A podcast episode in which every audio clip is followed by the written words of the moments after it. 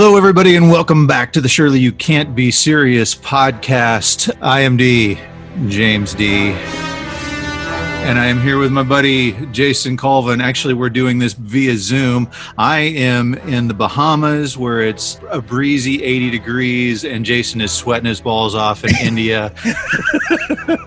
yes, that is correct, sir. Shaken, not stirred.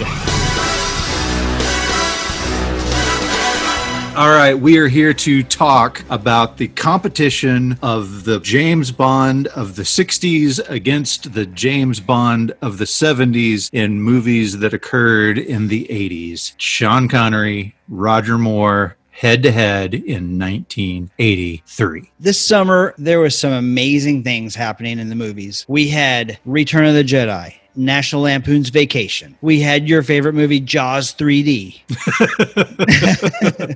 we had Trading Places. I saw Boobies for the first time. It was a wonderful, wonderful year. But uh, yes, I'm happy to be back in 1983 again. This was an incredible thing to hear that two Bond movies were going to be in theaters, not at the same time, but relatively close, like what, four months apart. I can remember being a kid going, What are you talking about? I can see Bond in June and Bond in October. Right. That's fantastic. Absolutely. Sign me up. I can I have a I actually have a memory of walking by the old movie theater in Central Mall, Fort Smith, Arkansas, seeing the poster for Never Say Never Again and saying to my dad, "Why is this movie called Never Say Never Again?" And my dad telling me, "Well, I'm pretty sure that Sean Connery said he would never play James Bond again, and now he is." And so that's probably why the movie's named this. And I was like, "There's another guy who plays James Bond?" Yeah, yeah. Right. So, do you remember your first Bond experience? No, I mean it was. I mean that's that memory right there is the first like vivid I can say yes that happened but but James Bond was just kind of a part of childhood. I mean my my dad loved the movies and they would come on TV all of the time. Yeah, yeah. And so I just saw them, you know, they were just all out there and I just saw them. Bond was just out there and he was cool and I would see the movies as they came on. Yeah. What about you? Well, yeah. So I, re- I remember very vividly uh, in 1981, my friend, he's like, now we got to go see For Your Eyes Only. And I'm like, what, what is For Your Eyes Only? He's like, it's, it's the new James Bond movie. And I'm like, who is James Bond? I don't, I don't know who James Bond is. Right. Oh, wow. So, Yeah, okay. and he's like, you, what, you know, you've got, you're going to love James Bond. We got to go see it. And so we went and saw For Your Eyes Only, and I was an instant James Bond fan. So For Your Eyes Only for me is not only the best Roger Moore movie, but it's kind of my home movie. You know what I mean? So that's the one I go back to is For Your Eyes Only. So when Octopussy comes out two years later, i in that two year period, ABC used to have the Sunday night movie. They would show like The Spy Who Loved Me and Moonraker and Diamonds Are Forever. And I would just slowly acquire these movies. And so by the time Octopussy shows up, I am ready for a new James Bond movie. That's awesome. You know, as time goes on, you get the introduction of Timothy Dalton, you get the introduction of Pierce Brosnan. I can still remember having conversations with my friends when we knew that Roger Moore wasn't going to be the James Bond anymore of, you know, hey, it needs to be that guy from Remington Steele. He is the perfect guy for James Bond. Yeah, yeah. And then it wasn't him and everybody was outraged. And I think I I was like, I'm not going to go watch those movies. I'm upset that they didn't make Remington Steele James Bond. That's just wrong.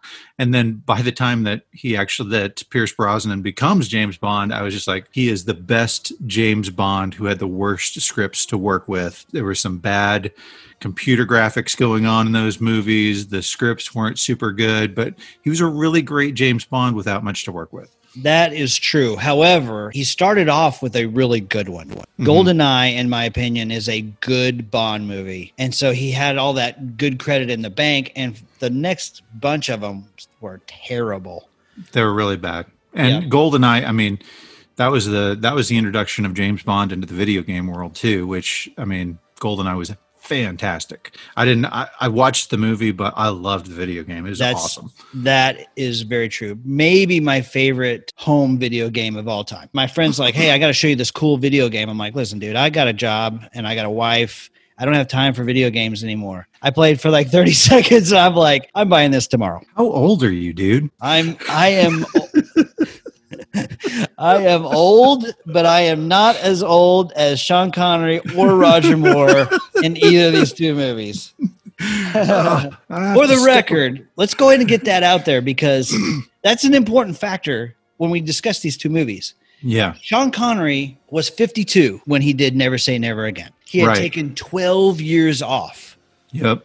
Diamonds Are Forever was in 1971. He was 40, but he looked like he was about 52. He has an old look about him. He does. he yes. does. Octopussy, Roger Moore was 55. He's three years older than Sean Connery. Most people don't really realize that. He has a younger looking face. He just does. I mean, Roger Moore just has a younger looking appearance about him. Maybe it's the receding hairline that Sean Connery has. Maybe it's the wrinkles. I, I can't really. Maybe Roger Moore has a good plastic surgeon. I'm not real sure. But but Roger Moore always seemed to be younger, even though th- he was actually about three years older than yeah. Okay, so today we ultimately going to compare Never Say Never Again from 1983 to Octopussy 1983, Connery versus Moore, Battle of the Bonds, and it's going to be great. But really, the interesting stories here are kind of the behind the scenes stuff. So if you Yeah. say to yourself, ah, both of those movies sucked, hang on because there is some interesting stuff going on behind the scenes of these movies. Absolutely. There there are much better James Bond movies out there than Never Say Never Again and Octopussy, but we chose these two because it was the summer of Bond versus Bond. That's right. And the and the, and the story there is an impressive one. Let's you want to jump into the history a little bit? Let's I'm ready to get into it. Let's go.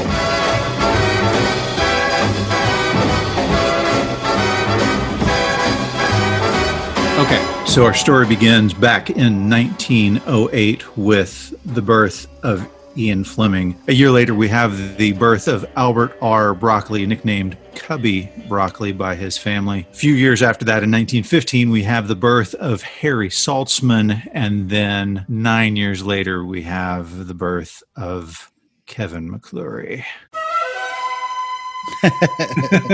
McClory, Kevin McClory. Obviously, the most important figure in this is Ian Fleming. He was born to a wealthy family, grew up in wealth, and then, of course, a few years after his birth, World War One begins, and tragically, his father dies in World War One. This comes into play with the character of James Bond later. In the early movies, you don't really get his history. He's a very two dimensional character, but later on, especially with the Daniel Craig version, you get some of that backstory, which includes him being an orphan.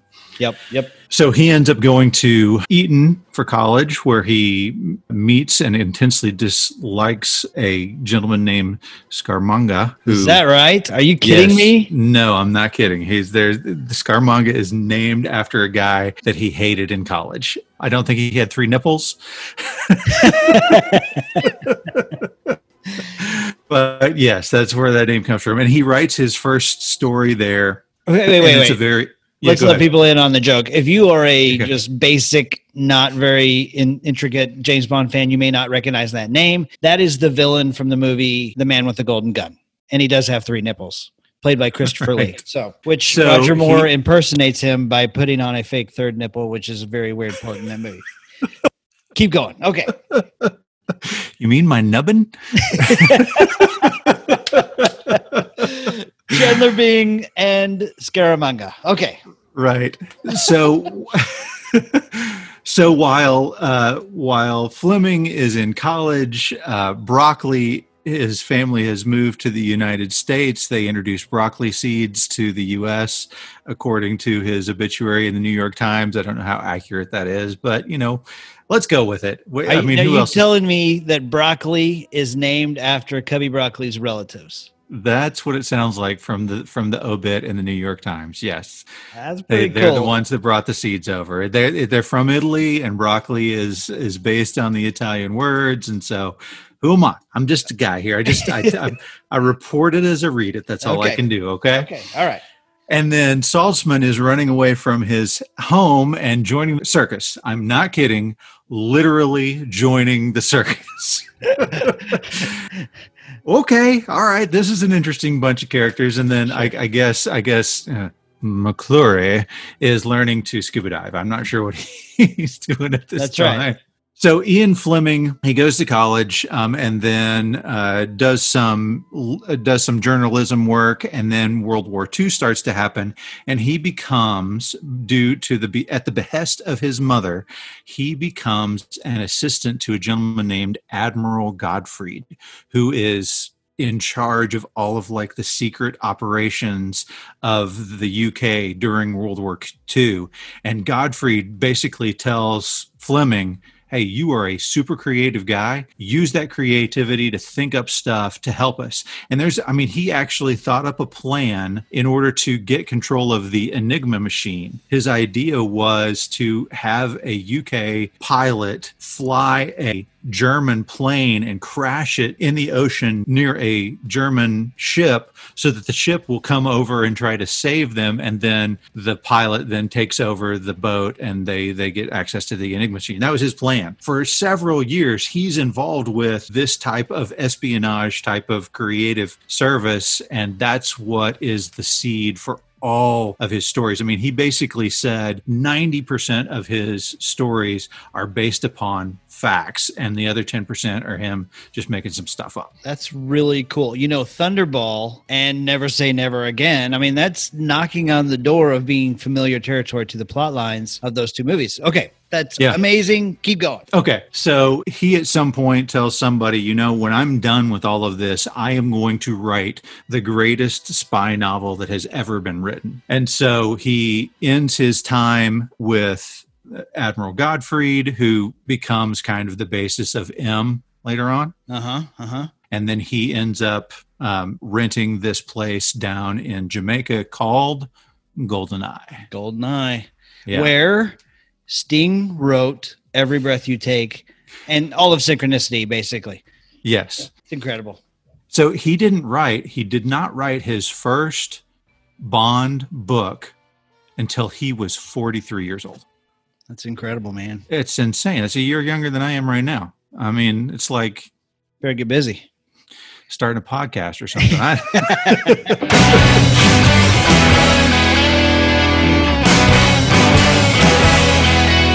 So during this time that he's doing all of this cool stuff, Broccoli starts working for Howard Hughes after he takes over the movie The Outlaw. You know The Outlaw? You, if you don't know the movie, you know the picture of Jane Russell profile with her amazing like torpedo Cleve uh, yes. movies going on there. I am familiar. Keep going. He becomes a part of that movie with Howard Hughes when Howard Hughes takes over for Howard Hawks when he got fired. This will come into play later on. And so Saltzman has been in the circus and he's like in vaudeville. And so he at some point becomes interested in James Bond, likes the character, and he buys the rights to the character of James Bond. Yes. Broccoli wants to buy the rights to the character of James Bond, but then finds out that Saltzman already has them. He, through a mutual friend, meets up with him and they decide instead of you know broccoli says i want to buy the rights from you. Saltzman says no but i will form a company with you. And that company becomes eon productions which is the company that is responsible for almost all of the james bond movies. So ian fleming in this time this was 1961 that they bought the rights to to james bond. He unfortunately about three years earlier thought hey it'd be a great idea to make James Bond into a movie. Uh-huh, uh-huh. And he thought that because he had recently met a guy named Kevin McClory. And Kevin McClory was this guy who was a, an avid scuba diver an adventurer. So McClory had also been had become involved in movies. He had been an assistant to John Huston and had worked on The African Queen, there you go. Moulin Rouge, and uh, what ended up being an assistant director on Moby Dick, which starred James Mason, who we will learn later was one of the original people considered to be James Bond in the first James Bond movies. Oh, all right, cool. Right. So this guy, he was he got he was he hooked up with Elizabeth Taylor I mean, this is not this is no you know con man. This is a guy who's in the industry and and um, romancing the starlets. Okay, now wait a minute. Yeah. Kevin McClory dated Elizabeth Taylor in her prime. Is that correct? Yes, that is correct. He uh, dated her and actually got engaged to marry her. Anybody who could date Elizabeth Taylor in her prime has kind of got it going on. All right. Keep going. So, unfortunately, Kevin McClory had come in 1958 and talked to Ian Fleming and said, Hey, I think that this James Bond character would be a great character to have in the movies. And Ian Fleming was like, Cool, let's Yeah. do that. Yeah, and so great.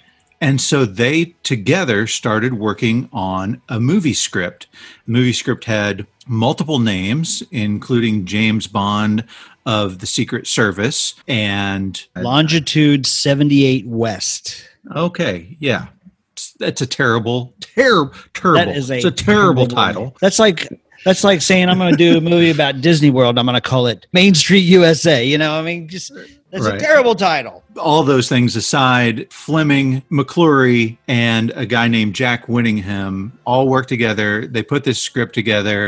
In 1959, Fleming met with McClory and Whittingham to have a script conference. And that's when they actually, Fleming is the one who changed the title from Longitude 78 West to Thunderball. January of 1960, McClory visits Fleming at Goldeneye to tell him he's working on the final script for this thing. And, you know, Fleming's just like, okay, yeah, keep going. So once they sit down and talk about the final script, he goes away to kind of finalize things. Fleming sits down at his desk at Goldeneye and writes Thunderball based on that script. Yeah.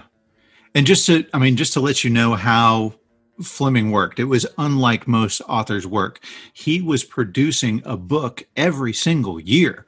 I mean, from Casino Royale on, he he issued a book every year and he would go he would go have a swim in the morning out at goldeneye. He'd have a swim in the ocean. He would come back and have a breakfast of scrambled eggs and toast.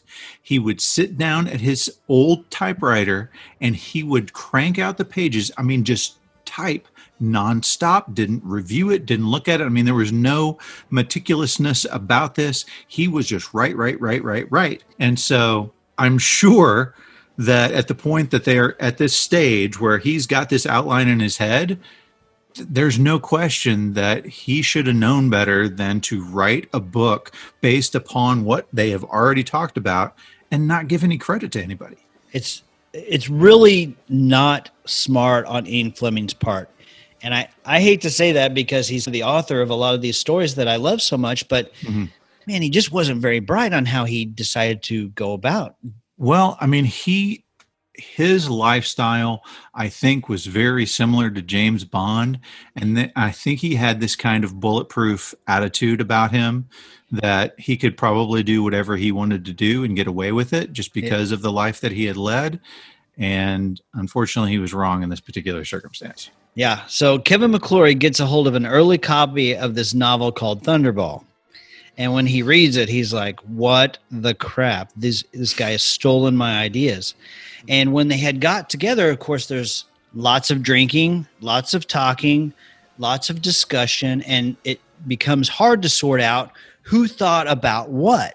Mhm. And so so McClory sued to keep the book off the shelves. just to let you know, I mean, we we don't want to paint McClory. I've I've given him kind of the e- evil introduction a couple times, but he did. He's not necessarily the bad guy in this particular scenario. Like Ian Fleming got together with Jack Whittingham and said, "Hey, how about we just kind of kick this guy out?" I mean, he he had he, his motivation was to get this guy out of the picture, and Whittingham didn't fall into that plan. And ultimately, when Thunderball came out, McClory said, "Hey, have you seen this?" And Jack Whittingham's like, "Yeah." And so they both sued him. It was at the High Court in London, as you said. That happened on November twentieth, nineteen sixty-three, and the case was settled in nine days. I don't know what it was like back in 1963, but a case getting settled nine days after it got filed is amazing. That's pretty me. open and shut, right? Uh, yeah. So, and I mean, just to to let you know who was probably the culpable party here, Fleming paid McClory damages of thirty five thousand pounds. He also paid his court costs, which was fifty two thousand pounds, and McClory got the future versions of the novel credited as a, based on a screen treatment by Kevin McClory, Jack Whittingham, and Ian Fleming in that order. Like, I mean, that's freaking huge. Yep. But yep. what we also need to know, and, and this is important, some people make decisions under certain types of stress. In the middle of that nine days, Ian Fleming had a freaking heart attack. Among the things, like you said, that that McClory won, he also had the right to make Thunderball as a movie. Yeah, he won the screenplay treatments, mm. and that was something. Here's here's an interesting thing now. So, but this is 1963. So they worked together in 1958. The first Bond movie comes out in 1962. Yes, Doctor No. Doctor No comes out in 1962. This is 1963, year later. So we, I mean, they all know Doctor No is a big hit. Cubby Broccoli is involved with the movie at this point. Harry Yep. Saltzman is involved with the movie at this point, and so they say to him, "Yes, you can have the screenplay rights to this particular storyline, and then you are allowed to reproduce it ten years from now." So here's here are the two possibilities that I see as an as a legal analysis on this one. For them to give up not only hey we're going to give you the screenplay now but we're going to let you reproduce it every 10 years. There's only two possibilities. Either they thought this thing the story is going to be over in 10 years and nobody's going to care. Right. or they thought we're going to be so financially successful in 10 years after making all of the bond stories and and movies that we've got that we're going to be rich enough to stop him from doing this the, you know or some sort of remake of the thunderball and ultimately that's kind of what ends up happening Yeah, it's it's very very interesting. It's very interesting. It seems to me that they are trying to give McClory everything they can to kind of make him go away, pacify him with film rights, remake rights. And I was Yeah. telling you that McClory gets all this credit for Thunderball, but there's some question about whether or not he gets credit for Spectre. Which Yeah. Spectre, you know, spectre's huge i mean James Bond's bad main bad guy is Spectre. the key bad guy. I mean, the, the the through the series, you get a you get a movie in the 21st century named Spectre. I mean, it's and you look at all of the hmm. all of the spoofs, any of those things, it's always got Spectre involved, right? I mean, Absolutely. if you look at Austin Powers and Number Two and Doctor Evil, that is all Spectre, right? Right. It's all, and then you know the chairs that are all lined up. I mean, th- so you watch Thunderball and you see. You see number two walk in with his eye patch, and they all go to the chairs, and the guy who's hidden behind the screens petting his little cat, his white cat. I'm That's just all like, from Thunderball. it's Yeah. all from Thunderball. So the fact that Kevin McClory has got the rights to this particular storyline is huge because this particular storyline is a major factor in so many of the Bond films. And yeah, specifically, Spectre was the bad guy in Doctor No, the bad guy in From Russia with Love.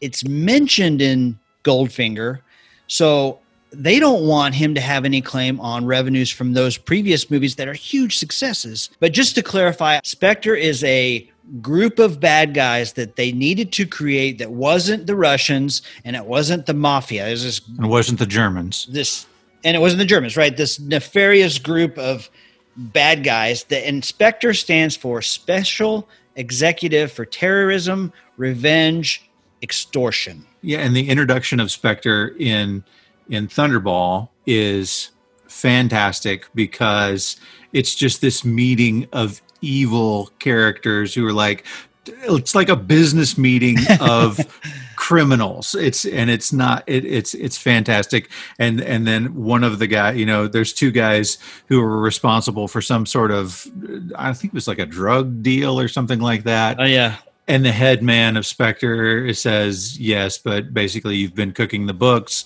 And one of the guys is like, "What? No!" And the other guy's like, yeah. "Everything's cool. We're cool." And that cool guy's just zapped dumped and he's gone. Yes, and he goes under and he's like, "I'm very badly burned," but oh no, I'm sorry, that's Austin Powers. No. I get them confused a little bit. Smells of almonds. this is bad, I think.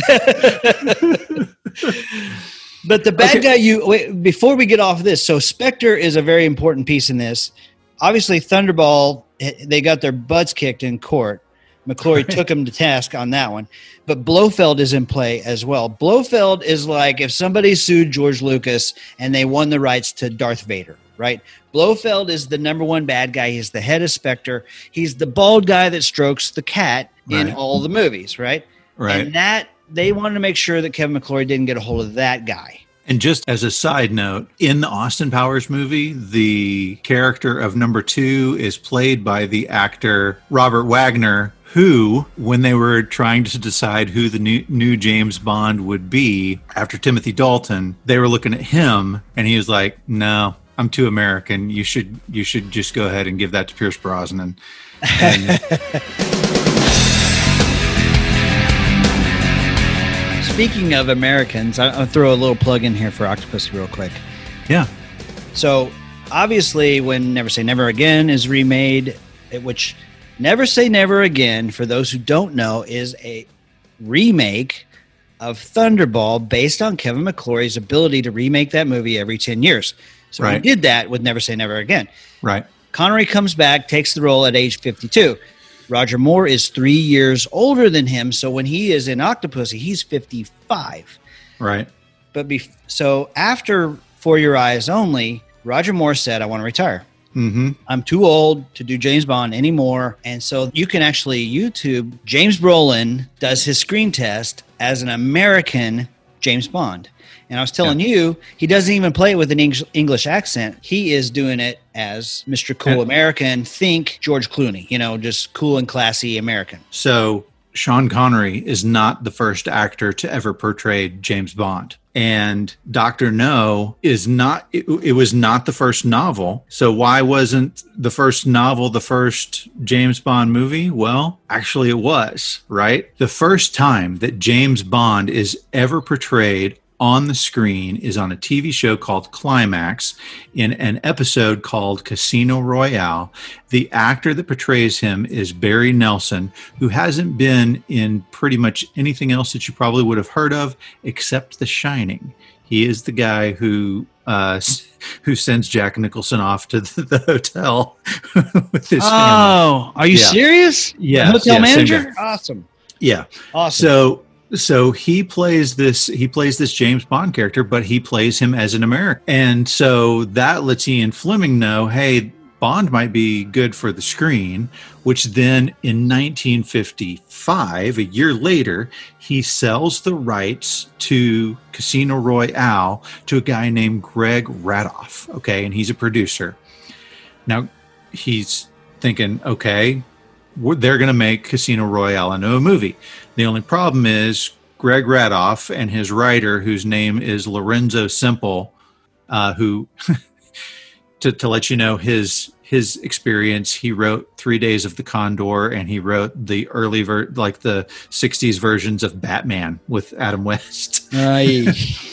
But but Greg Ratoff and Lorenzo Semple look at James Bond and they go, "This character is stupid. There's no way that anybody be- would believe that a man could say the stuff to women that he's saying right now.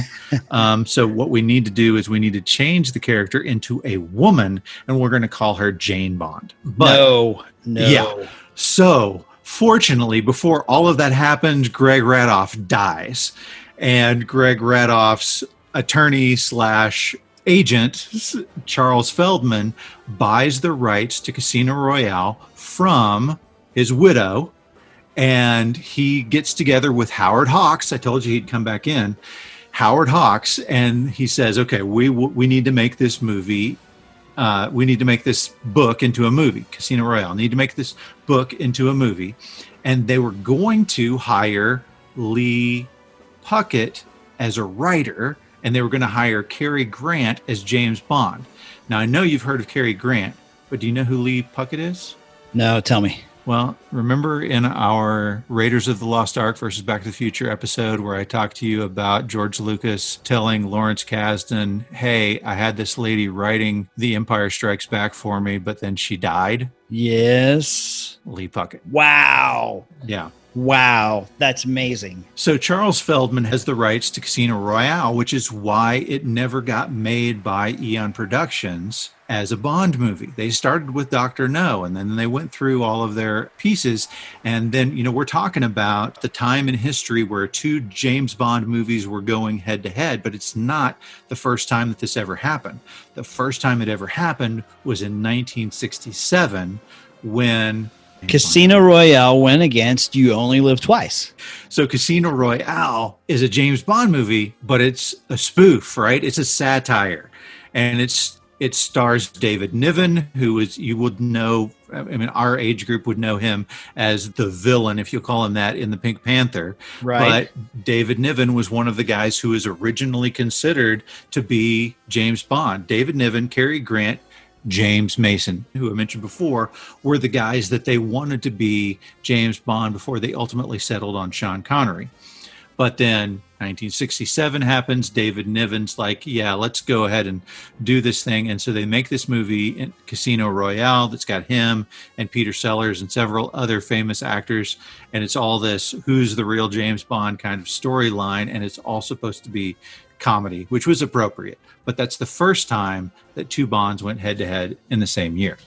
So back to Thunderball when Cubby Broccoli and Harry Saltzman are making this movie and they see that Kevin McClory is going to be a royal pain in the butt, a fly in the ointment, a monkey in the wrench.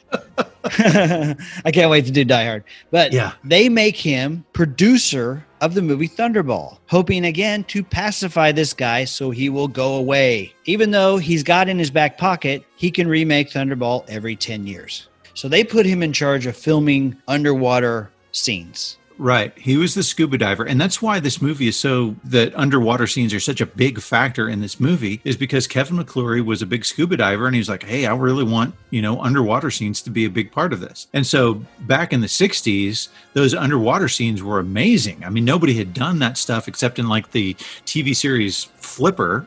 Yeah, but that's why Thunderball, when you look at it today, it is like watching a movie in slow motion because everything's underwater.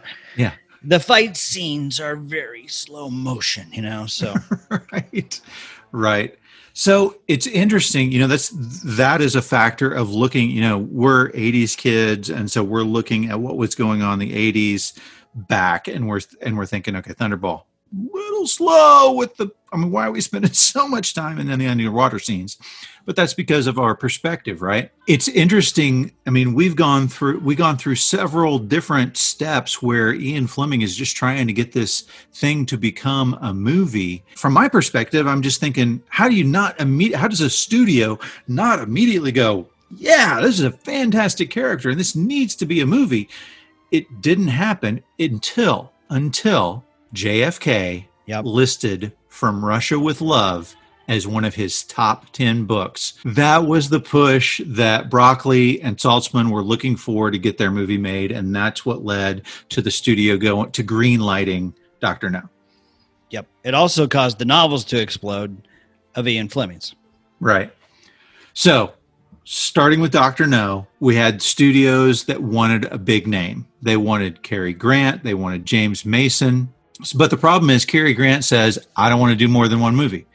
And James Mason says, I don't want to do more than two movies. And then they get to David Niven, and he's like, "No, I'm, I'm not really interested in doing more than three movies." But ultimately, they decide we want to get an unknown actor to play the part of James Bond. And so they're going through several actors, and one of the guys that comes through is this unknown guy who's only been in this kind of weird little movie called Darby O'Gill and the Little People, and was in the chorus for like South Pacific or something.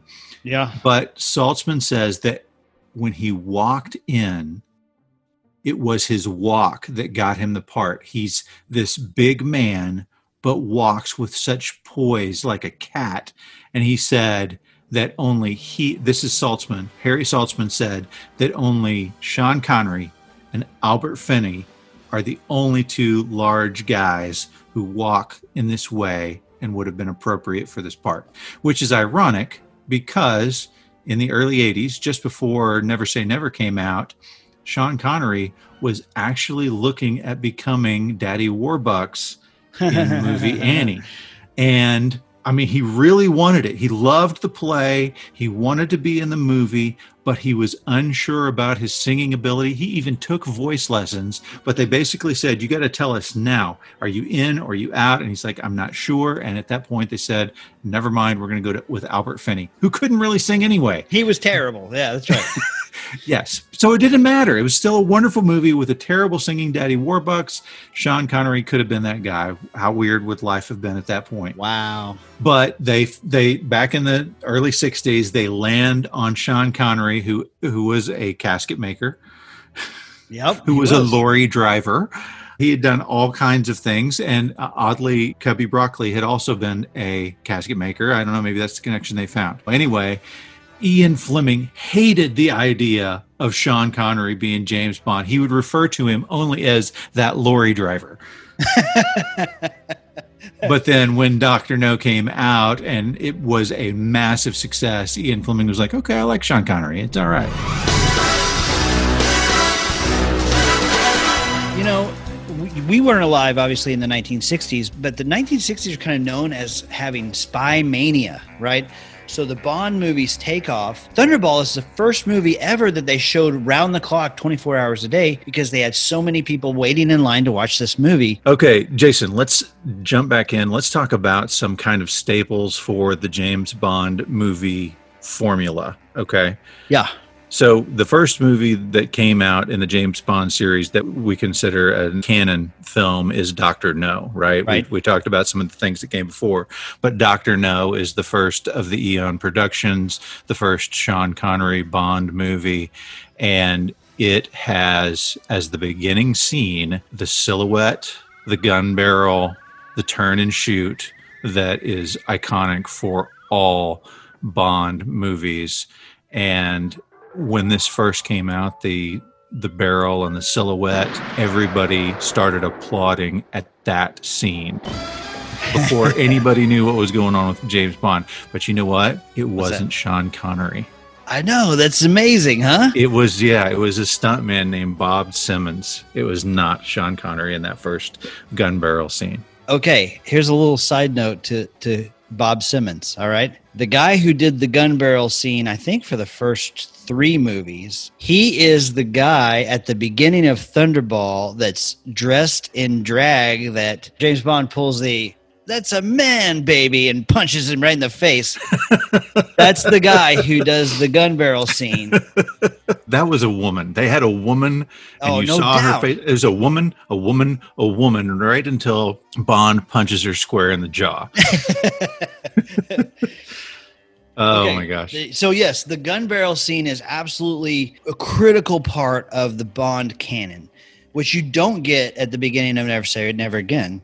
And Mhm. really, Doctor No, the first movie out of the gate, you didn't have that pre-sequence scene, and they were still kind of feeling their way a little bit before they kind of nailed down the formula. Right, and uh, just as a an, an interesting c- connection, Doctor No was released the same day as the Beatles' first single, and then there's this right? kind of weird, yeah, there's this kind of weird competition, and then even in James Bond, at some point, he's he he makes the comment about I can't remember the quote, but the, it, it ends with it's like listening to the Beatles without earmuffs on. Yeah, it's in Goldfinger. Yeah, Yes, James Bond is too cool for the Beatles.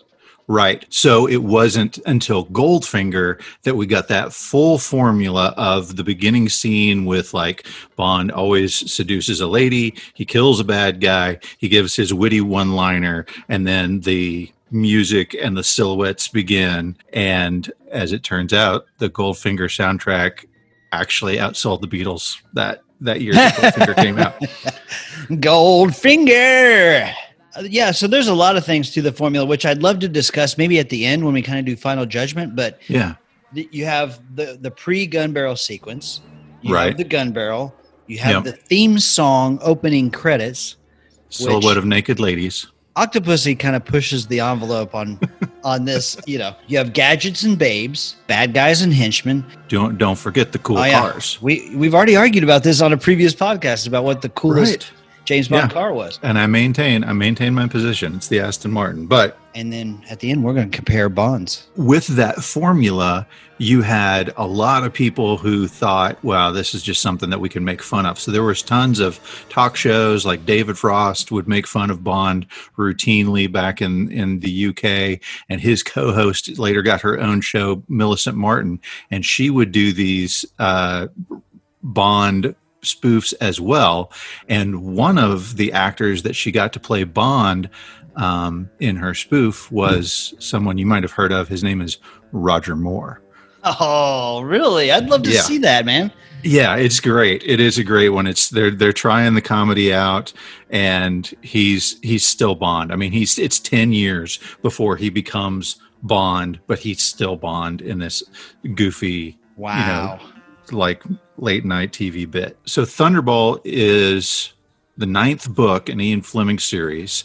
It is the eighth full length Bond novel, and it was first published in the UK by Jonathan Cape on March 27th, 1961. It was the novelization of that script that we talked about. After the lawsuit, McClory gained the literary and film rights for the screenplay, while Fleming was given the rights to the novel, although it had to be recognized as being, quote, based on a screen treatment by Kevin McClory, Jack Whittingham, and Ian Fleming in that order. Yeah, it's interesting. You and I talked off air. Cubby Broccoli and Harry Saltzman Yeah. had to move up the production of Thunderball, or else Kevin McClory was going to do it without them. So the interesting thing to me as a Bond fan is Thunderball is the fourth movie made, but that wasn't the original slate. We were supposed to get On Her Majesty's Secret Service as number four, which means that Sean Connery would have played instead of George Lazenby the Bond from that movie. Kind of interesting. Right. Yeah. This lawsuit is not an insignificant thing. I mean, Ian Fleming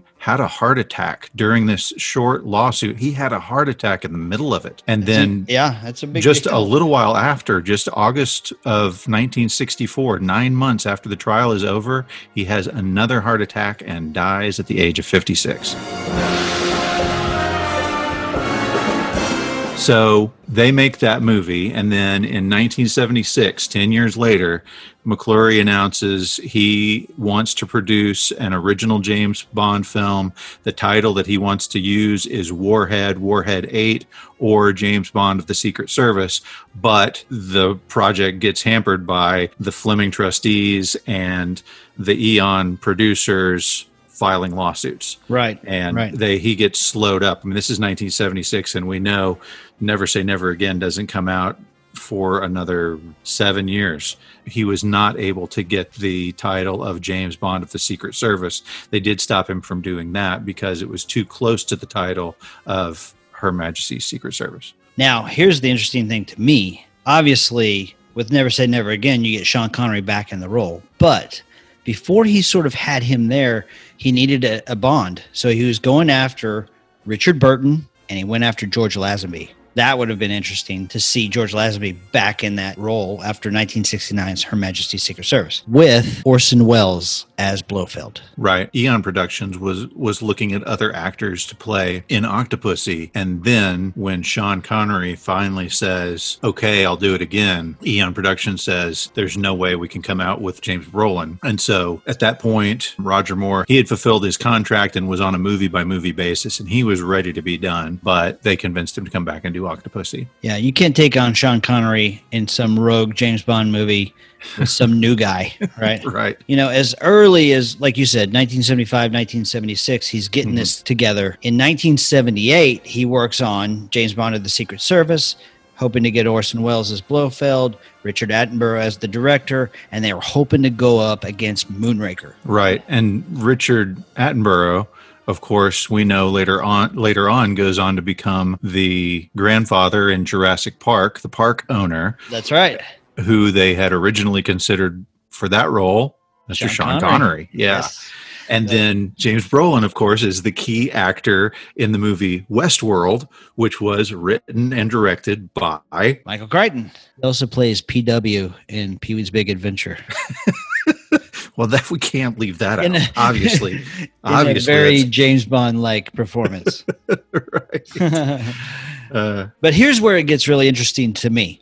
So when Kevin McClory starts organizing this idea of going up against Moonraker and I'm going to kick their butt and they're going to be sorry they did this to me, he calls Sean Connery and so he calls him up and says, "Listen, you're the best Bond ever. You know what he does. We need your insight. Why don't you come over and help us and be a consultant on our script, which we know is a big smokescreen just to kind of lure him back in to right. play the role again." Right. And so the way that they ultimately land on the title that they land on is once he accepts the role, his wife says to him, I thought you said you were never going to do another James Bond movie again. And he's like, Well, I feel like I need to do it again. And she says, Well, never say never again.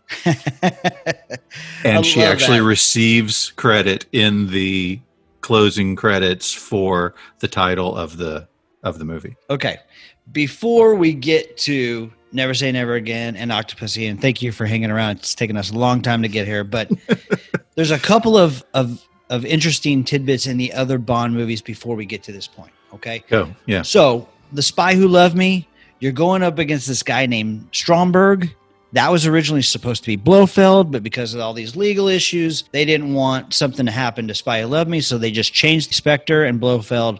They took that out, so that's why Stromberg acts exactly like Blofeld. And at the beginning of For Your Eyes Only, there is a scene where Bond is visiting his dead wife's grave, who was killed in on Her Majesty's Secret Service. He gets in a helicopter, and his helicopter is taken over by a guy in a wheelchair with a bald head and you know stroking the cat. You don't ever see his face and he never names himself and it's clearly supposed to be blofeld. He's taking control of the helicopter and he's going to kill bond. So bond escapes takes back control of the helicopter picks this guy up and he takes him and he dumps him down this humongous chimney. And it's basically like we're killing blofeld. Double birds to you kevin mcclory